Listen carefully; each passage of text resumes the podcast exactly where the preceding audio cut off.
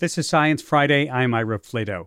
We've been told for decades, in all kinds of ways TV, court dramas, newspaper reports, you name it about how each of our fingerprints is unique, kind of like a snowflake, right? Right there on the tip of your finger. But a new study shows that maybe each person's fingerprints are more similar to each other than we thought. How? Researchers trained AI. What else? To identify if a thumbprint and a pinky print came from the same person.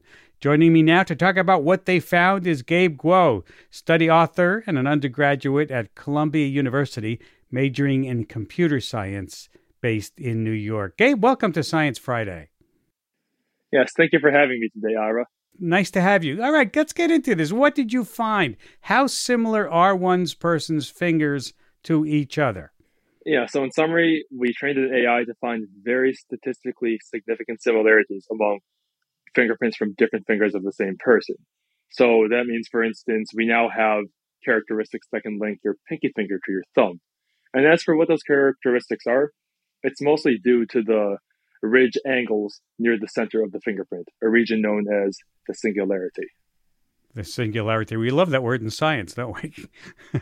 yes, we do. How was artificial intelligence able to determine if the fingerprints from the same person were similar? We use a type of artificial intelligence known as a deep contrastive network. And I know that sounds really hard and fancy, but it's actually pretty simple. I'll break it down for you. All it is is an AI that tells you if two pictures are of the same thing or of a different thing. So, for instance, if I take a picture of my dog Bob today and they take another picture of Bob tomorrow and they pass them both into this AI, it'll say, this is the same dog. But if I take a picture of my dog Bob and a picture of my cat Jim and pass them into the AI, then it'll say they're different. And we use that exact same strategy for fingerprints. Now, as for how we get this AI model to actually learn this, we just fed it a lot of data from a US government database. And this data had fingerprints from all different fingers, and some of them from the same person, some of them from different people. And over time, after looking at this data, the AI just got better and better at finding the similarities and differences. So let's go into what prior research suggests about the similarity of fingerprints. Didn't we already know that one person's fingerprints are similar to one another? What's new here?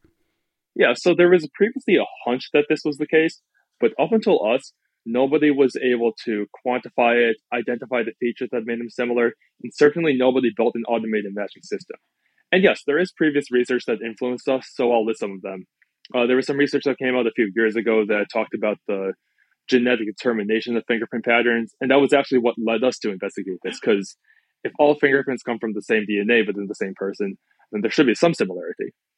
And then another work that also inspired us to do this was uh, a work that showed that if uh, if you have a fingerprint matching system trying to distinguish twins, it can still distinguish them, but the error is slightly higher when you're distinguishing twins versus people who aren't twins.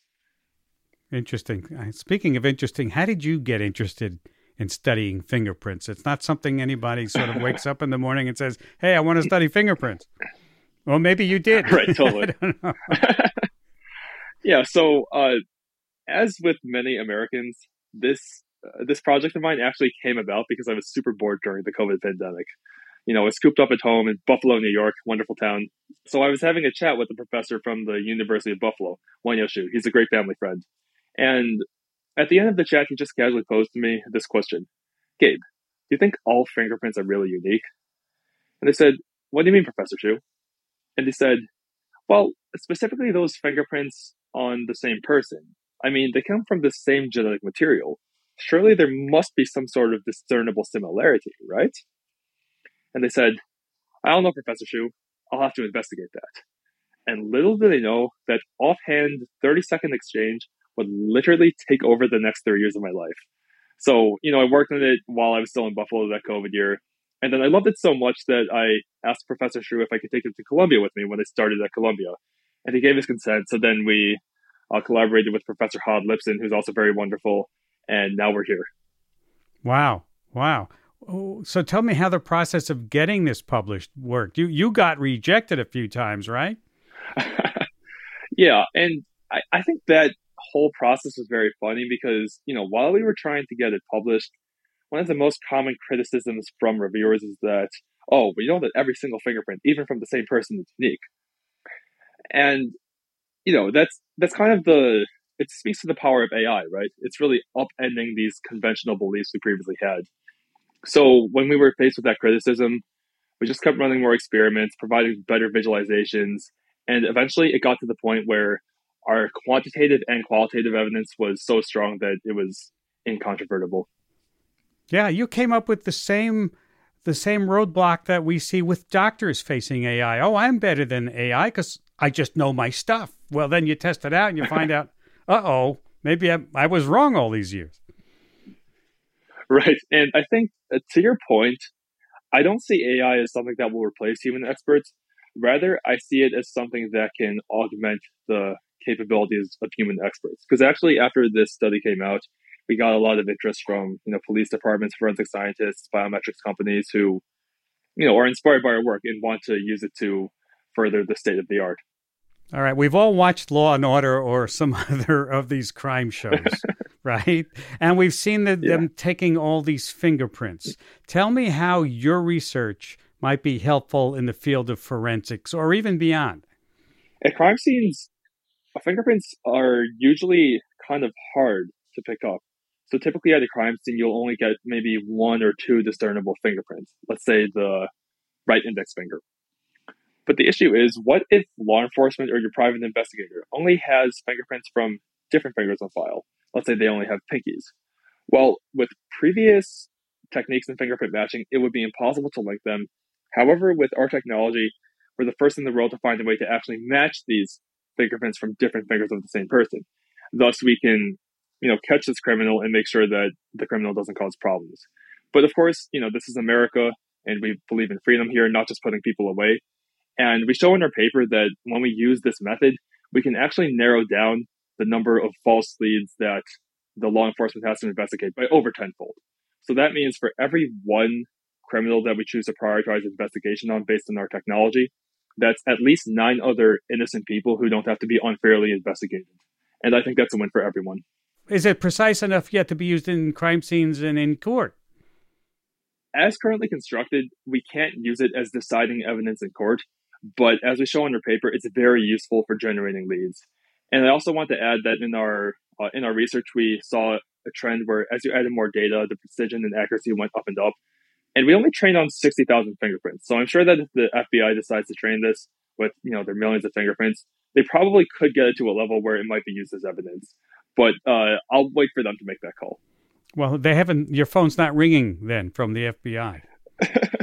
uh, I, I'm not allowed to disclose that information.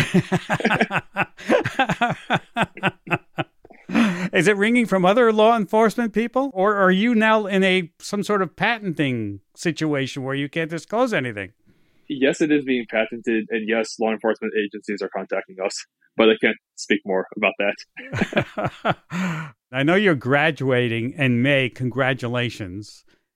Yes, thank you. What's next for your research and your career? If you can tell us, that is. So I'm going to be pursuing a PhD in computer science in the fall. And as for this research, you know, this isn't just a new paradigm of fingerprint recognition or even biometrics. It's really a new era in AI because for, you know, most of AI history, all the time, effort, and funding went into teaching AI models to do things that, no offense, any human toddler could do. You know, is this a cat or is this a dog? Cool. But now we have AI that isn't just regurgitating information, not just doing simple things. It's literally making new scientific discoveries. And not just new scientific discoveries, new scientific discoveries about our fingerprints, which were in front of our plain eyes for hundreds and hundreds of years. And yet, none of us noticed this until we had our AI look at it. So, we now have AI that knows our own bodies better than we do. And to me, the implications of that are just massive. So I want to embark on a, a journey of AI assisted scientific discovery. That's what's next for my research. That's terrific, Gabe. And will you keep us in the loop? Come back and tell us what you're finding? Oh, most definitely. Good luck to you and to your graduation. Yes, thank you very much, Ira. Pleasure speaking to you. You too. Gabe Guo, study author and undergraduate, soon to be a graduate at Columbia University, majoring in computer science right here in New York.